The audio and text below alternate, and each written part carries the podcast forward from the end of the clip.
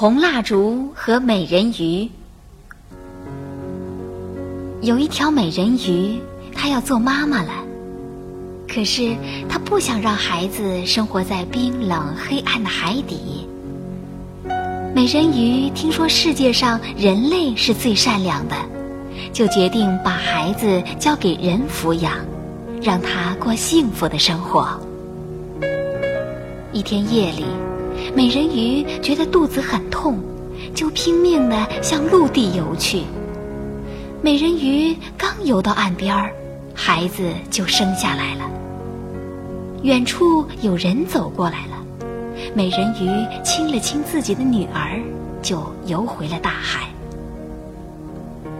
走过来的是一对老夫妇，他们靠卖蜡烛过着穷苦的日子。每天早上，老两口都要赶到神庙去卖蜡烛。他们在台阶上发现了美人鱼的孩子。老婆婆说：“看，多漂亮的孩子啊！这一定是神明赐给我们的。”老夫妇把孩子抱回家，才发现这个婴儿长着一条鱼尾巴，他们有点害怕。可是，他们想，既然是神明赐给他们的孩子，如果不好好抚养，神明会惩罚他们的。从此以后，他们像对待亲生的孩子那样抚养着人鱼的孩子，而且从来不告诉别人这个女孩长着一条鱼尾巴。人鱼姑娘慢慢的长大了，而且越长越漂亮。因为它长着一条鱼尾巴，所以它从来不出门，更没有向谁学过画。可是他在红蜡烛上画的那些图画是那样的迷人。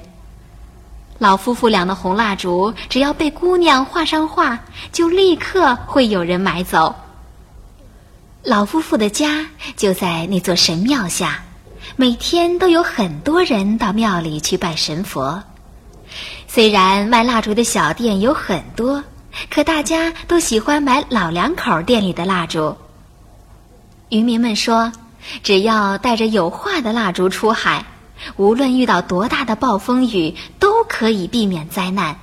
他们就是带了有画的红蜡烛，才没有被海浪卷走的。这消息一传十，十传百，老两口靠卖蜡烛发了财。每天从早到晚，无论是大人还是小孩，都涌到老两口的店里去买红蜡烛。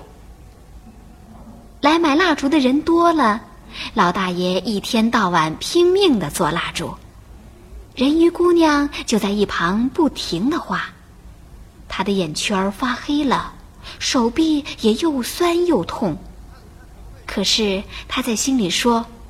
再累，我也不能叫苦。我一定要好好报答两位老人，他们把我抚养大是多么不容易呀！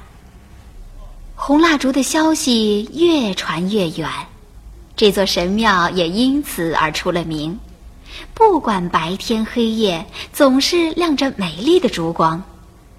那一带的渔民每天都能打到很多的鱼。人们都说是神明在保佑着大家。一天来了一个商人，他想找一些珍奇的东西带回南方卖大价钱。